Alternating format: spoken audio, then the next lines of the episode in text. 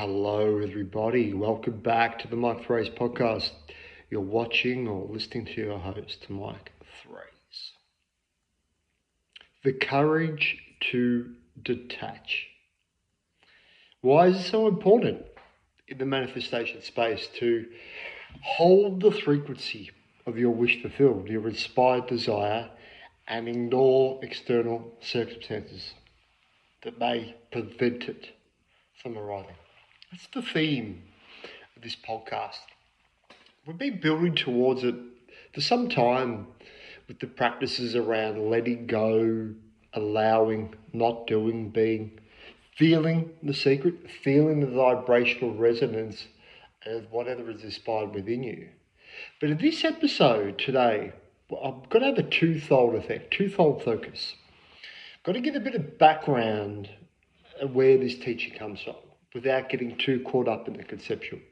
This idea that not only we imagine our reality into being, and the way we best imagine is through an aspect of detachment and feeling everything I've already been talking about.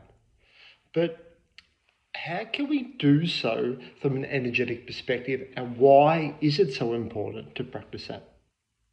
So, the beginning of this, really, the focus, where it comes from, and someone I've talked about a lot is Neville Goddard.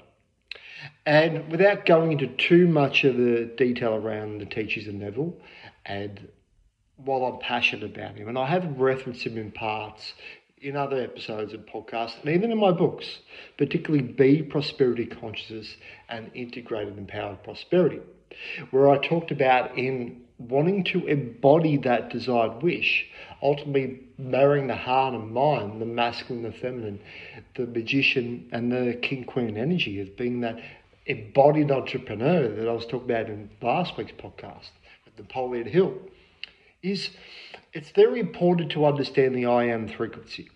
And that's what we've come at with Neville and, and the Christ consciousness teachings in which he related what's called the New Thought period, which is roughly, I haven't got the exact dates, but the 1920s, 1930s through to probably the, the 1960s.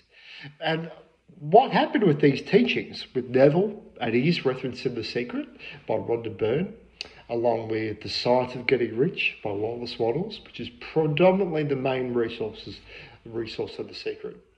But all these new thought teachings, which were existing around the 20s, 30s, 40s, 50s, and Neville, well, they, they guess they kind of, the, with the 60s of the counterculture, the, the, the plant medicine, the Castaneda and all that, there was a different emphasis away from expansion and the Beatles and the Stones. So even though the teachings were still there about mind and thought and imagination creates reality, there was more than an experiential focus, isn't it? Uh, the means of expanding that to reach that awareness was what became the focus. But then in the early, early to mid 2010s, I guess, to, to coming into modern day, there's now been a, I think there's been a sequel, the modern day sequel to Think and Grow Rich, and the, the, the creation of The Secret is the modern law of the attraction community.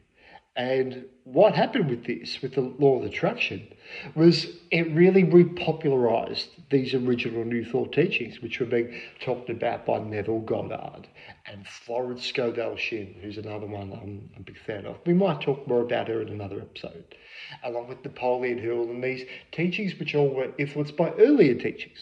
So they were never talking about new things. But with Neville and this aspect of, you know, the courage to detach from reality, you know, the, the secret of reality creation being in the imagination. Imagination creates reality more than only thoughts or, or things or feelings.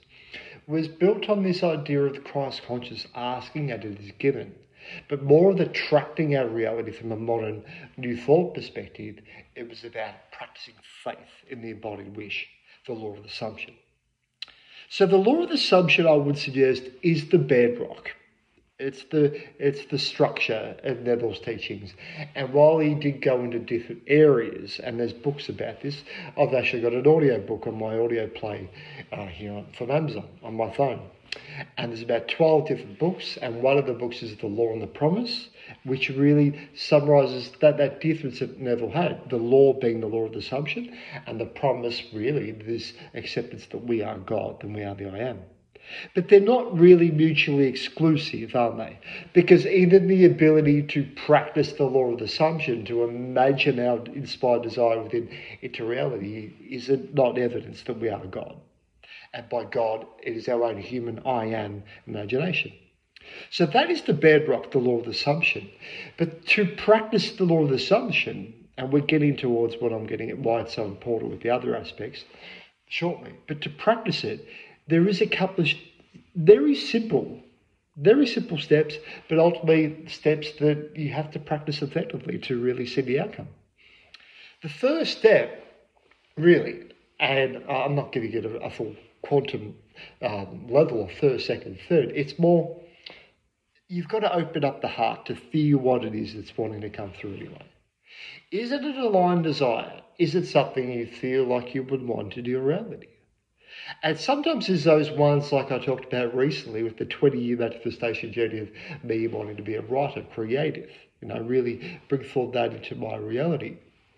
There was this aspect that I had to really allow it in over a long period of time because I had to fundamentally transform my identity to match it.